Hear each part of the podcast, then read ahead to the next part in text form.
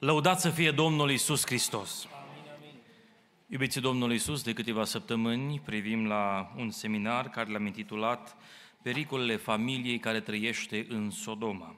Și am făcut această paralelă între familia lui Lot, care a emigrat în Sodoma cu dorința de o viață mai bună, și familiile noastre care de asemenea au emigrat căutând la fel o viață mai bună, un trai mai bun pentru noi, pentru copiii noștri, pentru ceea ce Dumnezeu ne-a îngăduit să avem. Am observat, în schimb, că pericolele acestea mari a familiei care a emigrat într-un loc nou, într-un loc în care apar multe provocări, sunt niște pierderi și le-am observat sistematic în ultimele întâlniri. În această seară vorbim despre a patra pierdere care se poate înregistra pentru cei care trăiesc în Sodoma, anume pierderea salvării sau, într-o terminologie mai biblică, pierderea mântuirii. Aș vrea să vă spun acum în introducere o întâmplare reală care s-a întâmplat în anul 2000, în septembrie 26. Cu mai mult timp în urmă am menționat această adunare, mă repet în această seară. O croazieră pe nume MS Express Samina s-a scufundat pe malul Mării Egee, undeva aproape de zonele acestea mediterane, cu o serie de oameni care erau în această barcă. În momentul când se apropiau de mal, au calculat greșit, au lovit niște stânci și în preț de foarte puțin timp această croazieră s-a întors pe o parte și încet s-a scufundat. Mai multe persoane și-au pierdut viața. Ce a fost cel mai interesant, în schimb, au fost mărturiile salvamarilor care exprimau efortul lor de a salva oameni. Vă citez ce spunea unul dintre ei. Unul dintre lucrurile uimitoare în această situație este felul în care oamenii se comportă. Era un tânăr pe care l-am scos, care încă purta sistemul lui stereo portabil, un fel de casetofon.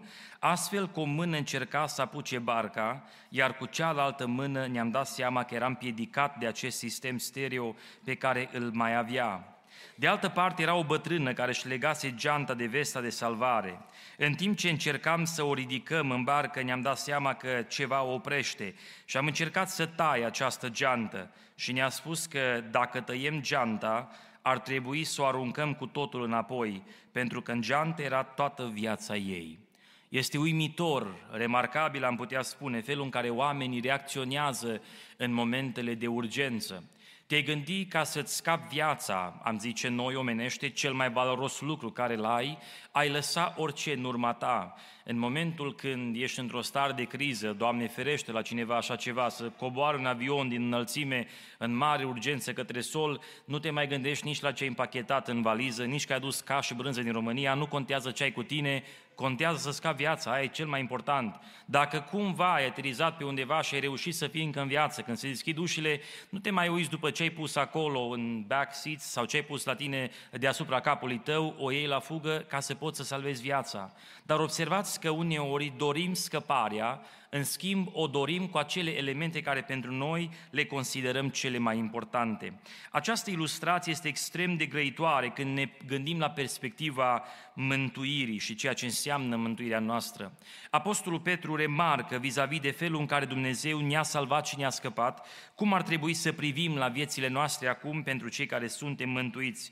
1 Petru 1 cu 17 și dacă chemați ca tată pe cel ce judecă fără părtinire pe fiecare după faptele lui, purtați-vă cu frică în timpul pribegiei voastre, auziți, că știți că nu cu, nu cu lucruri pieritoare, cu argint sau cu aur, ați fost răscumpărați din felul de șert de viețuire pe care moșteniserăți de la părinții voștri, ci cu sângele scump al Domnului Isus.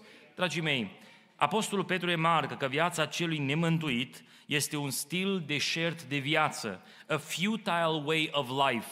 Dacă ar fi să traducem mai modern, am spune o viață fără de nici un folos, o viață fără niciun sens. Eclesiastul remarca, ce bine are omul în viața aceasta, să mănânce din truda lui, să se bucure de ceea ce are, că oricum totul este de șertăciune și goană după vânt. Că ai mult sau că ai puțin, aceleași limite le avem. Că ai harul, să ai 10 case în lumea aceasta, în fiecare țară selectă, vreau să spun, tot într-o singură casă poți să dormi și într-un singur pat odată. Că ai putea să ai cea mai îmbelșugată masă, ai o singură gură și un singur stomac și o limită la cât se poate mânca toate acestea, măcar că ne fac să ne simțim bine într-o oarecare măsură, nu produc, dragii mei, niciun lucru care duce până la capăt. Realizăm că singurul lucru care dă scop vieții noastre este mântuirea dată prin Domnul Isus Hristos.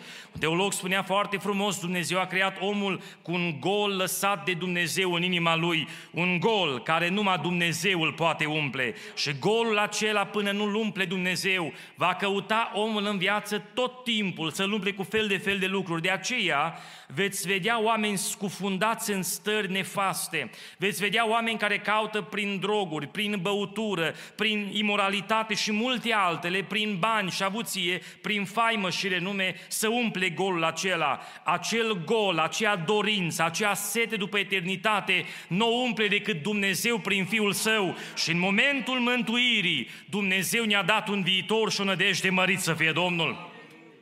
În schimb, dragii mei, este important să observăm că este foarte posibil să ne punem în risc această bucurie și minunată mântuire care Dumnezeu ne-a dat-o. Cineva ar întreba, se poate așa ceva?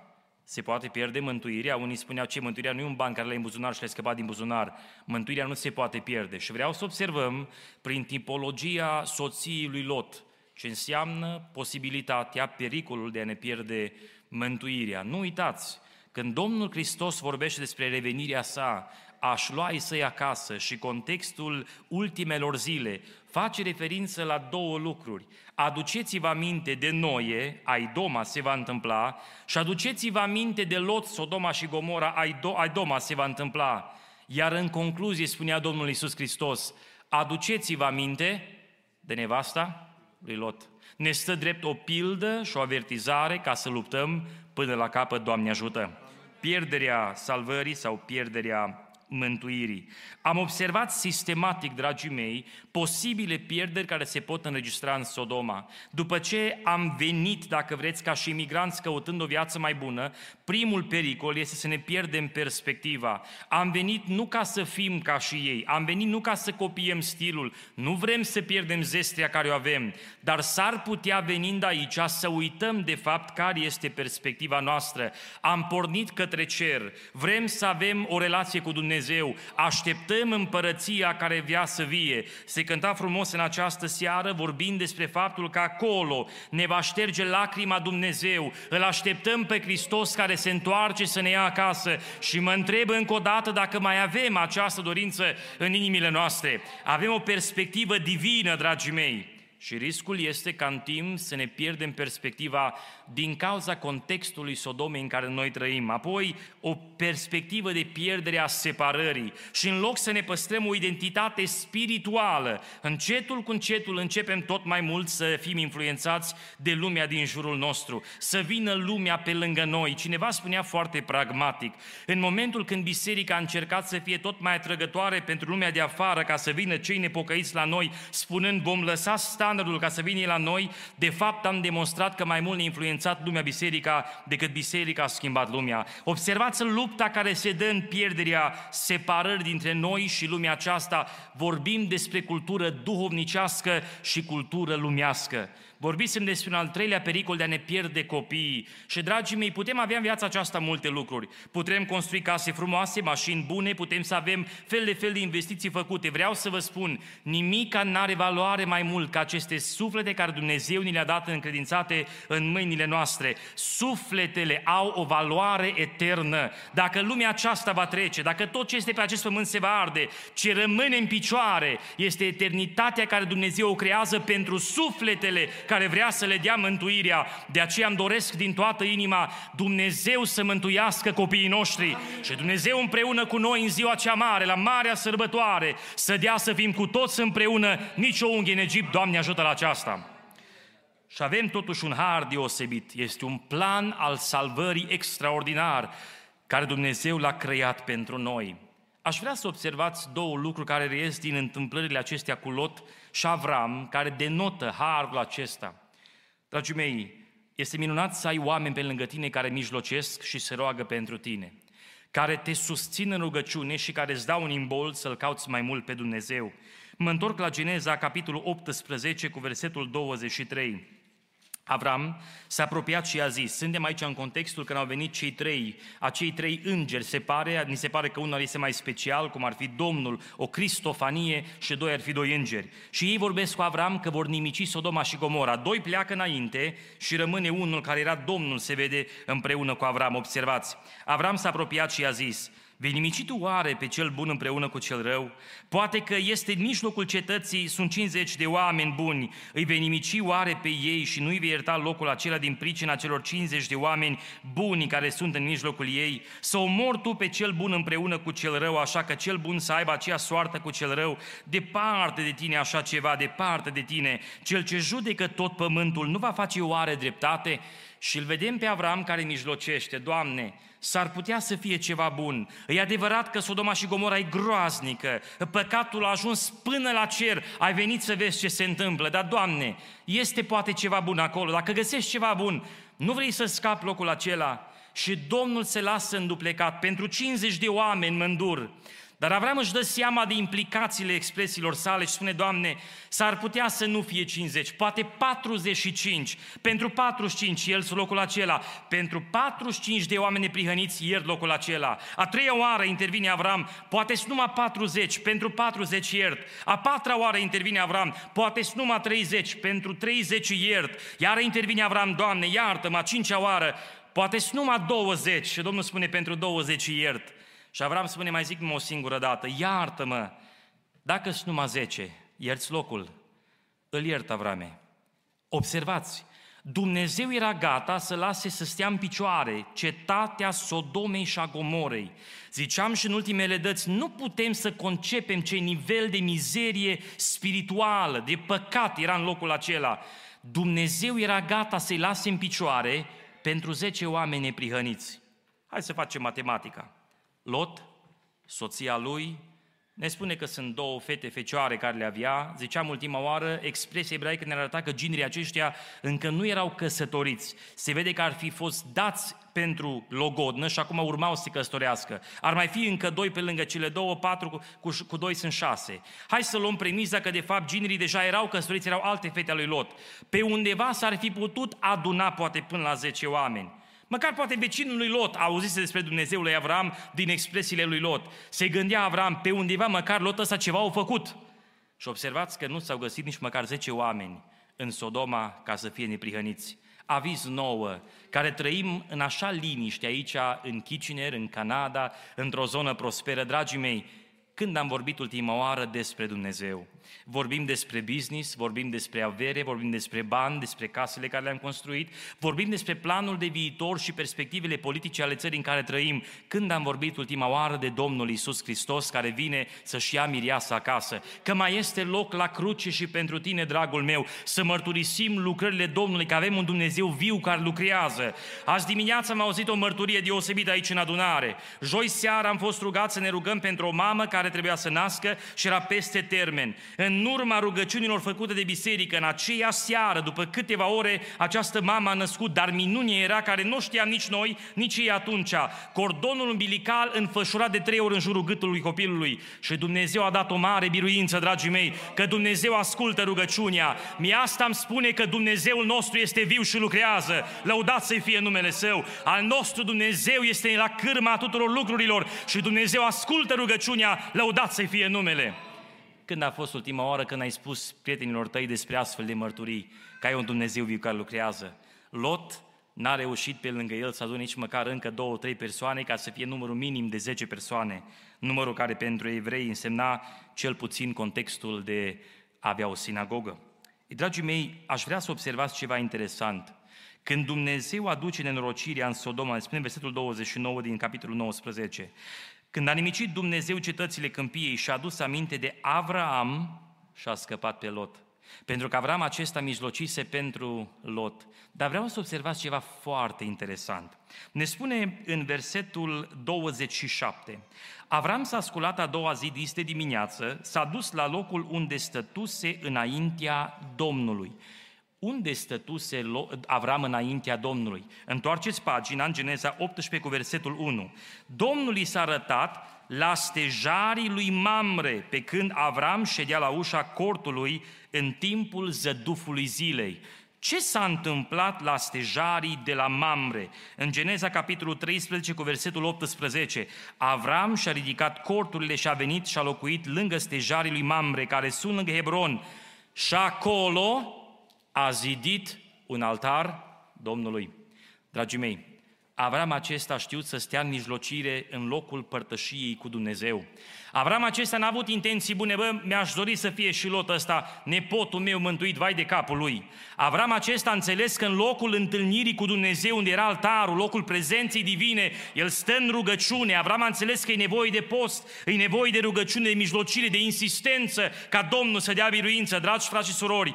Nu slăbiți în lupta pentru casele dumneavoastră, pentru sufletele celor din jur. Este un Dumnezeu care ascultă rugăciunea mărit să fie Domnul. Când a nimicit Dumnezeu Sodoma și Gomora și-a adus aminte de Avram.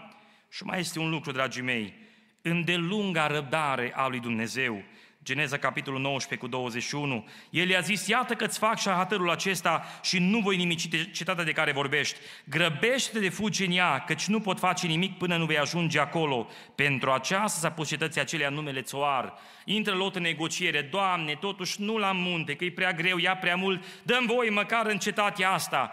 Și Dumnezeu care e îndelung răbdător, îi face hatărul, Lot, îți dau voie și acolo, dar fugi și scapă-ți viața. Avem un Dumnezeu care în har și în milă ne așteaptă de atâția ani de zile. În luptele care le avem, în slăbiciunile noastre, încă ne mai poartă în carul de biruință. Nu ne-a abandonat. Noi abandonăm repede la oameni. M-a supărat, m-a enervat, am amărăciune în el, să nu mai văd în viac pururi. Dar Dumnezeu de ani de zile încă te așteaptă. Dumnezeu pe tine pocăit din chicineri, încă mai are îndurare pentru casa ta, familia ta, încă îți mai ascultă rugăciunea, încă te mai cheamă la părtășie. Lăudați să fie Domnul care este bun cu noi. Dragii mei, ascultați-mă foarte bine. Aceste elemente prezintă ceva important pentru noi. Comunitatea locului unde Dumnezeu vine în părtășie cu noi este absolut esențială pentru noi. De aceea spunem repetat, veniți la adunare. Hai să fim împreună la adunare. În locul acesta ne îndemnăm unii pe alții, cântăm despre venirea Domnului Isus, ne rugăm împreună, ascultăm cuvintele profetice, cuvântul sfânt ne vorbește, ne îndeamnă, ne învață, ne ajută, ne crește. Avem nevoie să fim în părtășie unii cu alții, că aici avem un har deosebit precum i s-a dat și lui Lot în momentul când era în Sodoma. În schimb, dragii mei, există un risc enorm de mare de a ne pierde salvarea sau mântuirea. Și haideți să observăm trei lucruri care ne pot fura premiul alergării dacă nu suntem atenți. Concluzionăm mai apoi cu esența principală de unde vine această luptă și răspundem la întrebare dacă chiar se poate pierde mântuirea. În primul rând, dragii mei, unul din factorii care a dus la pierderea, dacă vreți, a mântuirii a nevestei lui Lot, a fost averia și materialul. Ne spune în Geneza 1, 19 cu 1, cei doi îngeri au ajuns la Sodoma seara, când Lot ședea lângă poarta Sodomei, când i-a văzut Lot, s-a sculat, le-a ieșit înainte și a plecat, s-a plecat până la pământ. Apoi a zis, domnii mei, intrați, vă rog, în casa robului vostru. Explicase ultimele dăți, nu mă repet încă o dată, de la corturi, de la un om care se plimba din loc în loc, își construiste casă în Sodoma, avea deja ceva stătător, avea o avere, era la poarta cetății, avea un renume, erau cineva. Și această femeie, când a plecat din Sodoma, a rămas cu inima lipită de ceea ce avea. Ce ne facem?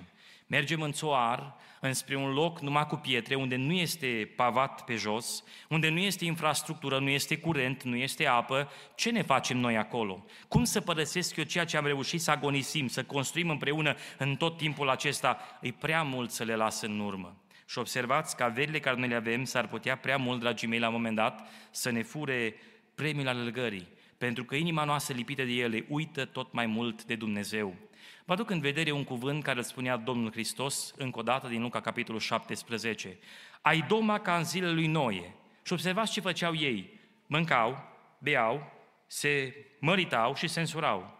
Sunt elementele de bază ale vieții. Mai apoi spune, ai doma ca în zilele lui Lot. Când mâncau, beau, zideau, cumpăreau, vindeau, construiau. Oamenii aceștia aveau practic un uh, perpetu uh, loc de abundență financiară. Aveau de toate.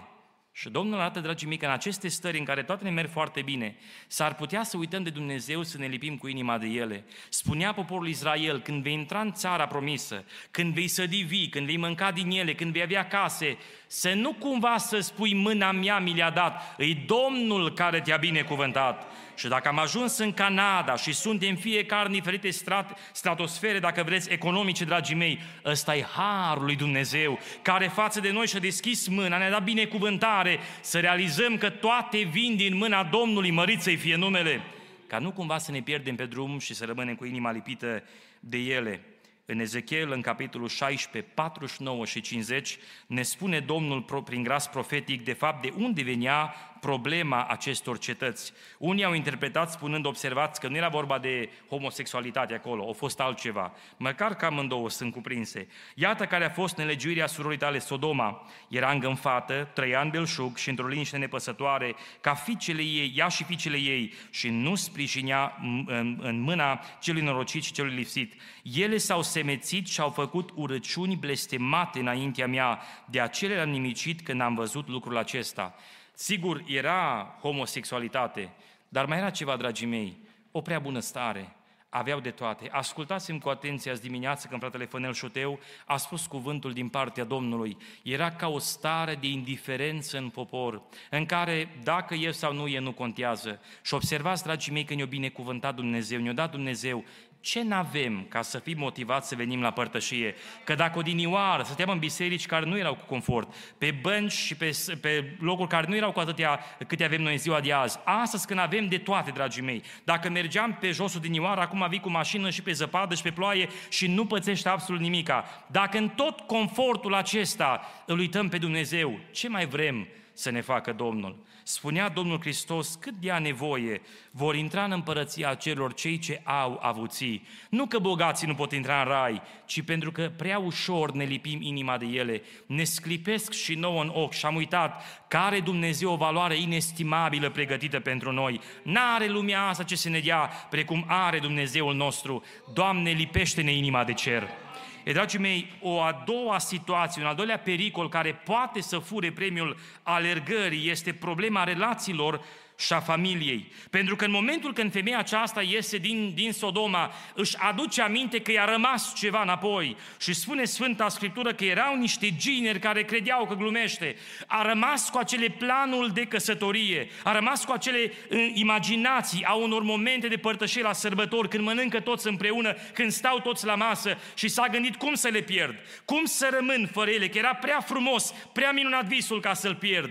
Și observați că de multe ori, pentru anumite relații, pentru anumite lucruri din viața noastră, mai degrabă lăsăm standardul lui Dumnezeu decât să luptăm pentru ceea ce înseamnă mântuirea. Spunea cineva, totul până la copii. Dacă mi se amenință copiii, îs stare să mă lași de Dumnezeu. Și observați, dragii mei, că suntem pregătiți de multe ori, din nefericire, să lăsăm prea ușor lucrurile sfinte pentru lucruri care, din nefericire, pot să ne fure premiul alergării ne spunea Domnul Iisus Hristos un verset care trebuie bine interpretat. În Matei, capitolul 10, cu versetul 34. Să nu credeți că am venit să aduc pace pe pământ. N-am venit să aduc pacea, ci sabia. Căci am venit să despart pe fiul de tatăl său, pe fică de mama sa și pe noră de soacra sa. Și omul va avea de vrășmași chiar pe cei din casa lui. Cine iubește pe tată ori pe mamă mai mult decât mine, nu este vrednic de mine. Și cine iubește pe fiu ori pe fică mai mult decât mine, nu este vrednic de mine. Dacă mei la biserică, dacă te duci, te pocăiești, dacă te lași de noi, nu mai avem de nevoie de tine. Și, dragii mei, pentru prețul care l-a plătit Hristos, să fim gata să plătim orice ar fi necesar. Nu-i ușor, dar Dumnezeu prin Duhul Sfânt ne poate întări. Mă gândesc la un Eli, preotul Eli, care cinstea mai mult pe copiii săi decât standardul lui Dumnezeu. Și Domnul mustră prea mult ei cinsti pe ei. Ai fost în stare să calci peste dreptul meu ca Dumnezeu. Ai fost în stare să calci peste legea mea de dragul copiilor tăi. Suntem chemați cu orice preț să slujim pe Dumnezeu.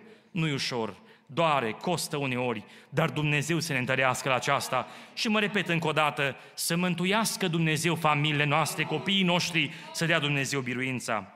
În al treilea rând, dragii mei, stilul de viață și atmosfera din Sodoma a captat inima soției lui Lot.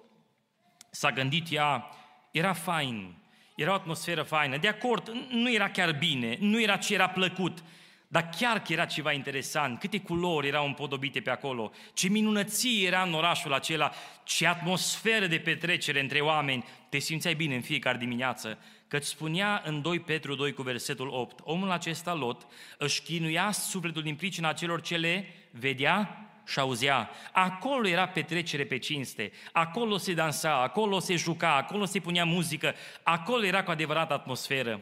Și nevasta asta lui Lot și aduce aminte că acolo era frumos. De ce să părăsească acele lucruri? Pentru că mă făceau să mă simt bine. Mă repet și nu uitați, Dumnezeu nu e interesat să ne simțim noi bine. Dumnezeu e interesat de mântuirea noastră, dragii mei. Dumnezeu vrea să fim mântuiți, Doamne ajută la aceasta. Roman 12 cu versetul 2, să nu vă potriviți chipului viacului acestuia, ci să vă prefaceți prin înnoirea minții voastre, ca să puteți deosebi voia cea bună și plăcută a Domnului. Dragii mei, Trăim într-o cultură care caută tot mai mult să ne influențeze și ne plac și nouă aceste sclipiciuri ale lumii acesteia. Să nu uităm că Domnul Isus Hristos a murit ca să salveze lumea din păcat. Spunea atât de minunat pastorul John MacArthur, să nu cumva să vrem să fim distrați de păcatele pentru care a venit Isus Hristos să moară. E jignitor la adresa lui Dumnezeu ca noi să fim înmărmuriți, îndrăgostiți de dansul lumii acesteia, de plăcerile lumii acesteia, când tocmai pentru acele a murit Hristos să plătească ca să ne răscumpere din păcat. Doamne, sfințește-ne inimile noastre! Că e prea posibil ca aceste lucruri să corupă inima noastră, să ne atragă înapoi și din nefericire să fim oameni care mergem spre Canaan cu Egiptul în inimă, întotdeauna cârtind împotriva lui Dumnezeu. E fain că ne-a mântuit Domnul, bă, da, fain era în lume. Ce mai jucam noi, cum mai cântam noi pe atunci, mai trăgeam câte un pahar, acum sigur ne-am pocăit, dar atunci era ceva. Pentru că ori de câte ori avem astfel de atitudini, dragii mei, demonstrăm că Egiptul încă a rămas în inimile noastre. În această seară îmi doresc din toată inima să ne curețe Dumnezeu de tot, dragii mei, și să ne lipească inima întru totul numai de cer. Și acum observați cum se poate pierde mântuirea sau salvarea. Nevasta lui Lot s-a uitat înapoi și s-a prefăcut într-un stâlp de sare. Sintagma uitat înapoi nu înseamnă neapărat că și-a întors capul să vadă. Implică ceva mult mai mult. De fapt, originalul spune a te uita intens, a te uita cu plăcere, a avea respect pentru ceva. Implică o privire de durere în privirea ei, uh, un regret față de ceea ce pierdea. Vă spun ce spunea comentariul cultural al Vechiului Testament. Ehm, sărurile minerale ale regiunii includeau sodiu, potasiu, magneziu, clorură de calciu și bromură.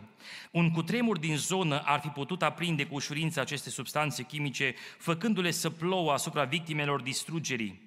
Întrucât distrugerea nu începe până când Lot și fiicele lui au ajuns în Țoar, pentru că ne spune că răsărea soarele când au ajuns Lot în Țoar, s-ar trebui să presupunem că soția lui Lot nu se uită pur și simplu înapoi, ci se întoarce înapoi în oraș și este cuprinsă de distrugere ca toți ceilalți în orașe. Mulți stâlpi de sare ar fi împânzit străzile. Este de înțeles că această femeie nu doar că s-a uitat, dragii mei, fiind așa de lipită, a făcut pași înapoi. S-a întors înapoi înspre ceea ce pierduse în locul acela. De aceea spunea Domnul Hristos, în așteptarea revenirii sale, aduceți-vă aminte de nevasta lui Lot. Aduceți-vă aminte că o întoarcere înapoi înspre ceea ce am lăsat, de unde am fost salvați, ne va răpi premiul alergării. Profesorul Stephen Rich spunea foarte frumos în cartea sa Unde se adună vulturii, expresia aceea escatologică, introduce ideea că mântuirea cere cu nimic mai puțin decât o inimă total devotată din partea celor aleși. În alte cuvinte, Chiar și în ziua aceea a mântuirii, a salvării, cineva își poate pune mântuirea în joc dacă se întoarce înapoi. Dragii mei, nu cred că putem înțelege cu adevărat ce înseamnă profunzimea acestei situații. Dați-mi voie să vă dau un exemplu, practic, care Biblia face apel el ca noi să înțelegem. Noi când am venit la mântuire, noi n-am intrat într-un ritual. De aceea spunem și tot spunem și tot spunem că noi suntem mântuiți prin Domnul Isus Hristos. Nu suntem mântuiți prin lege, prin fapte, prin ritualuri. Anume, nu ne putem încadra într-un club creștin cu așteptarea că vom fi mântuiți. În noi s-a produs o schimbare propriu-zisă. De aceea menționam joi seară, dragii mei, Saul, care persecuta biserica, a fost literalmente transformat format de puterea lui Dumnezeu în întâlnirea cu Domnul Isus Hristos. Asta înseamnă naștere din nou. Naștere din nou face apel la ideea de naștere. Și acum îngăduiți-mi să vă spun. Când un copil se naște în lumea aceasta, vă întreb, trăiește sau nu trăiește? Copilul trăiește. Un copil nu poate fi parțial în viață, un picuț în viață, ori viu, ori mort. Și de ar fi pe aparate, el este viu, pentru că este în viață încă, este susținut, ajutat, dar este încă viu. Ori ești în viață, ori nu ești în viață. Este o dihotomie absolută. Prin urmare, dragii mei, ori ești mântuit, ori nu ești mântuit. Dar dacă acel copil nu este ajutat, îngrijit, rănit, pus într-un context de protecție, vreau să vă spun, se poate pierde viața aceea sau nu? Foarte rapid și foarte ușor. Tocmai de aceea noi ca și mântuiți intrați în naștere din nou, avem nevoie să creștem spre mântuire. Orice oprire, orice stagnare duce la revers, nu la oprire, nu la un moment de repaus, duce la întoarcere înapoi. Și aceste întoarceri persistente pot să ducă până la un moment dat la o capitulare totală, la o stare de împietrire care devine pur și simplu ireparabilă. De aceea Sfânta Scriptură ne îndeamnă să continuăm, să luptăm, să nu ne lăsăm. Și apare întrebarea, atunci se poate pierde mântuirea? Dragii mei, Roman capitolul 8 ne spune că nimic nu ne poate smulge de mâna Domnului Hristos. Exact așa este. Nu există nimic în lumea aceasta ce ne poate fura premiul alergării, întrucât Hristos este Cel care ne apără, ne ajută, ne ține, nu este demon, nu este ființă, nimic în lumea asta care ne poate lua din mâna Lui. În schimb, în Evrei, capitolul 3 cu 12, găsim un verset foarte important. Luați seama, dar, fraților, ca nici unul din voi să n-aibă o inimă rea și necredincioasă care să vă despartă de Dumnezeul cel viu. Ideea implică o treptată despărțire, separare, îndepărtare de Dumnezeu, care la un moment dat, din cauza răcelii consecvente, poate duce la o pierdere.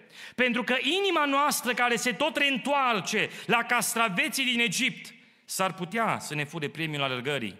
Nimic nu ne poate smulge din mâna Lui.